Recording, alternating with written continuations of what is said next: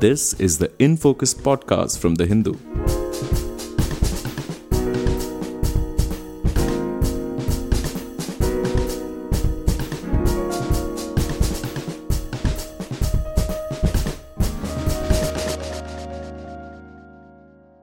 Hello and welcome to the Hindus in Focus podcast. I'm Anand Krishnan, your host for today. On Wednesday, July 28th, US Secretary of State Antony Blinken was in New Delhi.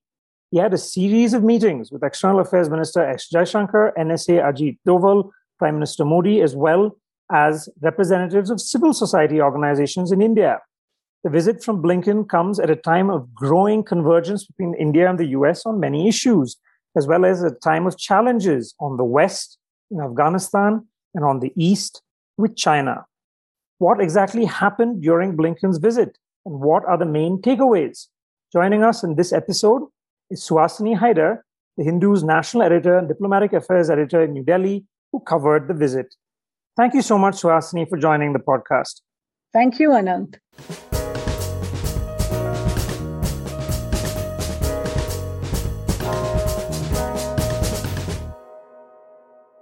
Suhasini, if I could begin with the event that perhaps got the most attention towards the end of the day, which was the press conference that Antony Blinken had with Jaishankar, which I suppose was one of the few sort of public events that allows us to glean what was achieved during his visit.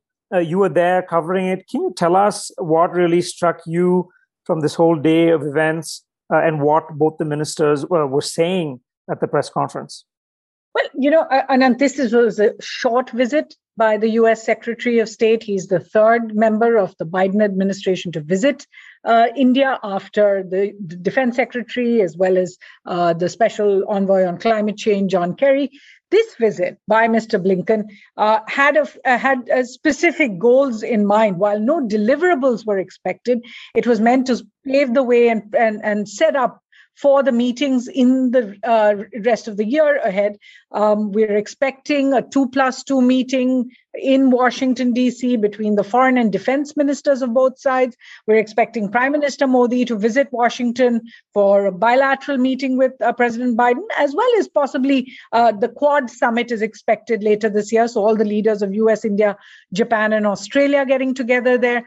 Uh, and this was really one of those uh, uh, visits that was meant to really just prepare for uh, what's left on the bilateral agenda in the year ahead.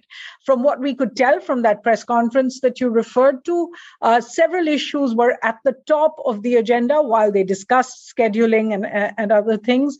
Uh, the first seemed to be a real uh, very deep conversation on shared values of democratic freedoms, human rights, um, and uh, you know both sides addressed that in the press conference that followed. They also discussed regional challenges, specifically the future of Afghanistan and what one should do in the in the face of the fact that the Taliban is making gains, is uh, attempting to take power through the violent uh, path rather than through negotiations. Um, and finally, they discussed how the two sides can cooperate on uh, COVID uh, which is also part of the Quad agenda, part of the Indo Pacific agenda. Very significantly at that press conference, Mr. Blinken, when asked about the Quad uh, and criticism from China, said, let's remember this is not a military alliance. Three interesting issues you flagged there, Suhasini, uh, with the shared values in Afghanistan and China. We'll come to all of those. I wanted to begin with the shared values part of it, which I found interesting as well. It seemed that uh, Blinken pointedly brought that up in some form or another in all of his engagements. Uh, you reported this morning uh, on the fact that he had a meeting with uh, representatives of civil society organizations. We've linked to that report below the podcast. What struck you about that meeting, and is it unusual that this was actually the first meeting that he had uh, in, in, a whole day of important events? He decided to begin with that. Is there a signal that's being sent with that? Well, certainly um, the timing of the meeting was possibly just because of the schedule. As I said, very short meeting. He arrived in Delhi late last night, uh, late in the evening on uh, Tuesday and was gone by about 5:36 uh, in the evening on Wednesday. Um, so uh, it was a short day, and uh, he did start with this. What is interesting is uh, not only that he held that civil society's meeting; it hadn't been announced publicly prior to this, uh, and he met these representatives. but it was also the symbolism of of who he met. Uh, seven guests were invited to that meeting, and they essentially were made up of um, faith leaders, of a constitutional lawyer, uh, and very interestingly, and this is perhaps the first to include in Indian civil society um, interaction for uh, for the U.S. Secretary of State, a representative of the Dalai Lama. He was in fact the director of Tibet House in Delhi, uh, which is a cultural arm of the Dalai Lama and the, and, and the CTA uh, offices. Uh, and he also, in addition to this, held a separate meeting with the Dalai Lama's representative in Delhi. Um, uh, so we we did see these two meetings. Both of them were extremely significant. Obviously, a lot of messaging, primarily towards India, making the case that civil society is very important according to America, uh, and uh, discussions and and clearly very in-depth discussions on democratic freedoms, on uh, the kind of reaction of the Indian government to dissent, uh, on uh, on uh, press freedoms, media freedoms, minority rights, Citizenship Amendment Act. You know, very detailed discussions there, along with all, as I said, faith leaders belonging to um, the Hindu group, the Ramakrishna Mission, to an interfaith group, Dr. Khwaja Iftikhar Ahmad. Then we saw representatives of of the Baha'is uh, representatives of uh, the Sikh community and a representative of the Christian community, essentially all NGO uh, uh, uh, representatives who met with the US Secretary of State. So a lot of messaging clearly was going out from that meeting. And as you pointed out, the fact that it was the first kind of set the narrative for uh, what we saw as uh, uh, discussions that followed. Because even at the end of the day, the last meeting Mr. Blinken held with Prime Minister Modi, we saw Mr. Modi then tweet that he uh, that you know he was uh, he welcomed the US's co- commitment really to shared democratic values between India and the US. this is clearly a large theme of the day, and that meeting in the morning uh, set the narrative. Uh, we saw uh, some reactions from China, uh, not a direct reaction because obviously China was not named, um, talking about whether the US could decide what a democracy was. Um, uh, in uh, the MEA, the government have not responded to the meeting per se, but we did hear from Mr. Jaishankar making a very strong and elaborate case about India's defense of democratic freedoms. Yeah, Mr. Jaishankar said that he had told Mr. Blinken uh, two or three things, and and you know he was he was he was uh, quite clear about the fact that uh, you could not uh, you know mix up. He said, don't equate freedoms with uh, uh, non-governance. A very very telling statement there.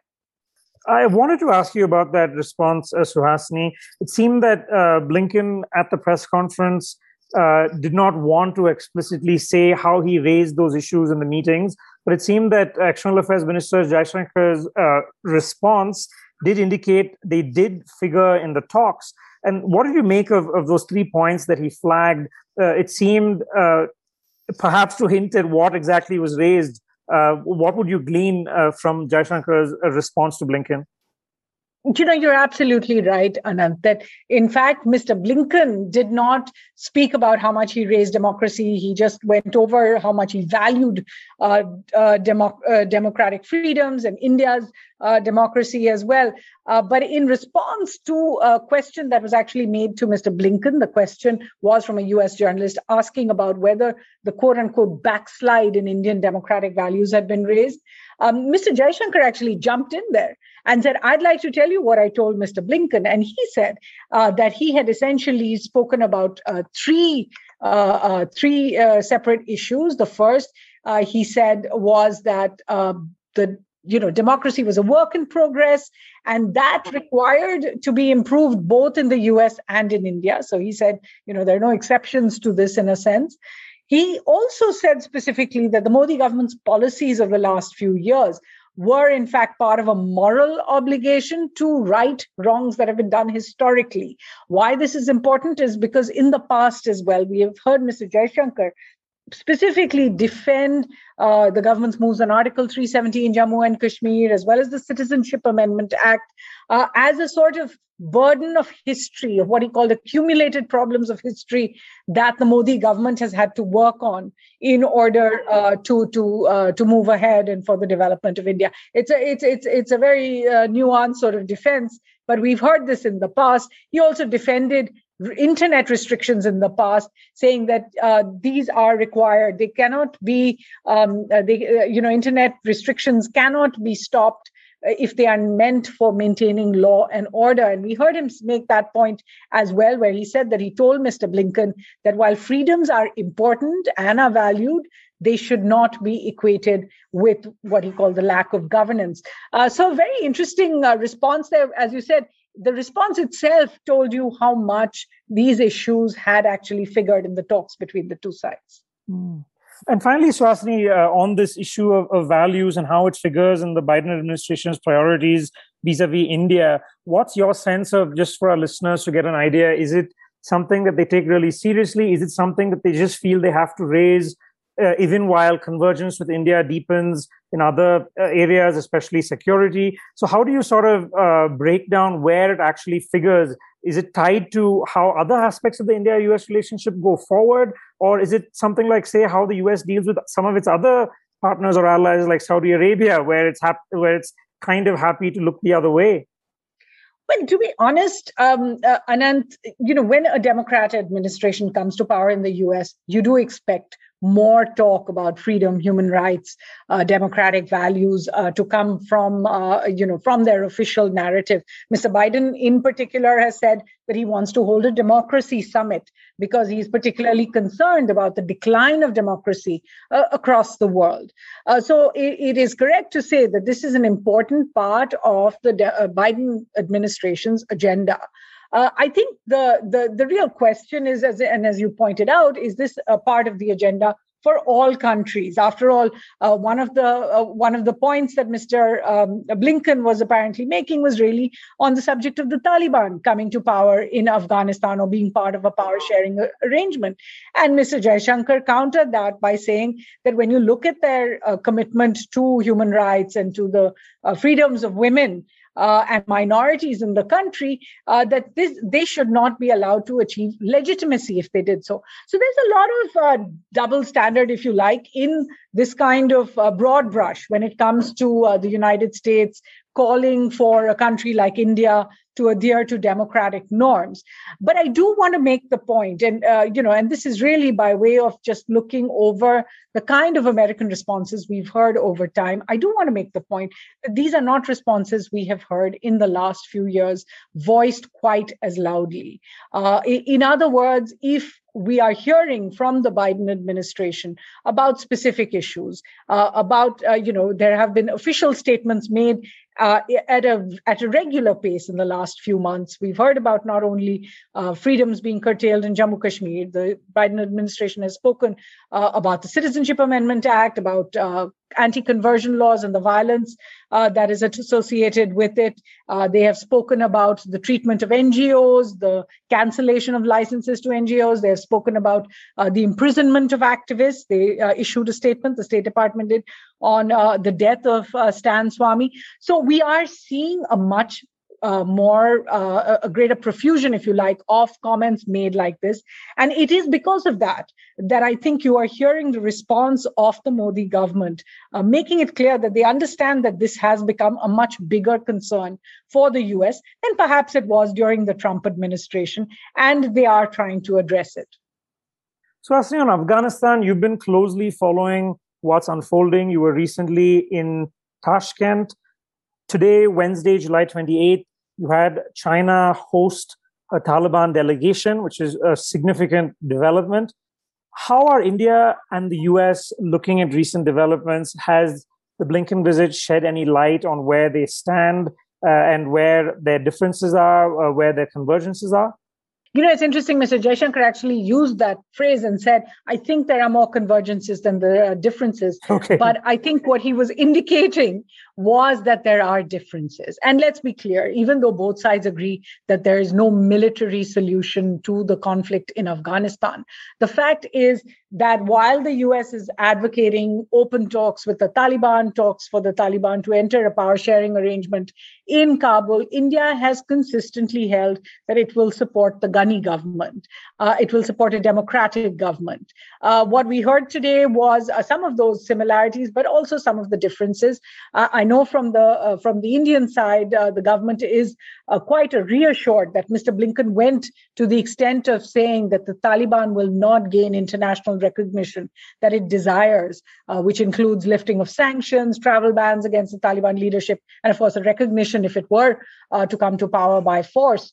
Um, uh, and the and the U.S. side is pleased that the Indian side made it clear, Mr. Jaishankar made it clear that he believes that the only path ahead for Afghanistan is through talks, intra-Afghan talks that include, of course, the Taliban.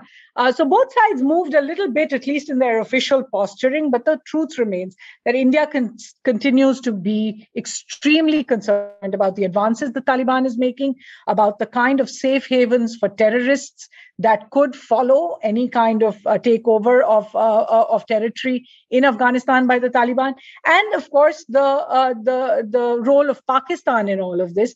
Mr. Jaishankar did not say Pakistan, but in, re- in response to a question when asked about Pakistan's role, he said that one neighbor of Afghanistan was the quote unquote exception to the consensus that a peaceful political settlement was what was required. So India's concerns about the growing situation in the in Afghanistan in the aftermath of the pullout of US and NATO forces, uh, I think those really do remain. Uh, while the US is really hopeful of a political settlement before its troops come out, it's becoming extremely likely uh, uh, clear that that is not as likely as the U.S. might have hoped. Um, uh, and I think on, on this particular issue, the two sides more or less agreed to disagree. A final question, Suhasini, on uh, the China factor. Uh, it is interesting that the day before Blinken's visit to Delhi, you had Deputy Secretary of State uh, Wendy Sherman in China uh, by most accounts, it was quite a testy meeting that she had with Wang Yi and other Chinese officials. Uh, one of the takeaways, what the Chinese side put out, was their anger with this idea of a rules based order, something that both India and the US have been championing as part of the Quad. Uh, the Chinese called it the law of the jungle. Uh, on Wednesday, uh, they reacted to uh, Antony Blinken's comments in India on the shared values. the foreign ministry saying, quote, that democracy is a common value shared by all, not a patent owned by any country. Debasing others while elevating oneself is not democratic at all. So that's how China reacted to Blinken's comments on uh, the shared democratic values between the two. Uh, looking ahead to the Quad summit coming up and the current state of India China relations, the apparent stalemate in US China relations, what's your sense of how things are progressing in terms of the three way dynamic? I think there was great, great care taken by both Mr. Blinken and um, uh, uh, Dr. Jaishankar during their press statements and also the messaging we have seen go out from both sides. Uh, in fact, there's been quite a lot of commentary about the fact that uh, the C word or China was not mentioned in in in any of their uh, in any of their official narratives. They also took great care to say that the Quad is not a military alliance. Dr. Jaishankar said that countries need to get over the idea that uh, grouping is against them, and he said the Quad for us is like BRICS which is, of course, Brazil, Russia, India, China, and South Africa. Um, obviously, Mr. Blinken's meeting with the Dalai Lama's representative puts a bit of a, uh, a different uh, gloss on the visit, and it was clearly messaging aimed at China, and we're uh, waiting to hear whether China is going to respond to that. Um, but I think both sides do understand that this is not an issue they want to make a trilateral issue. Uh, in other words, they don't want, uh, you know, a U.S.-India bilateral meeting to become about uh, China in, a visible space. Obviously, there are concerns on both sides, and uh, and that has led to the formation and strengthening of the Quad. Uh, but we didn't hear it in the public messaging they gave. Suhasini, I know it's been a long day for you covering the visit. Uh, we will link your reports below the podcast. Thank you so much for still making the time to join the Hindus in Focus podcast. I'm sure we'll come back frequently to speak about India US relations, Afghanistan, China with you. Thank you once again, Suhasini, for joining the podcast. Thank you, Anand.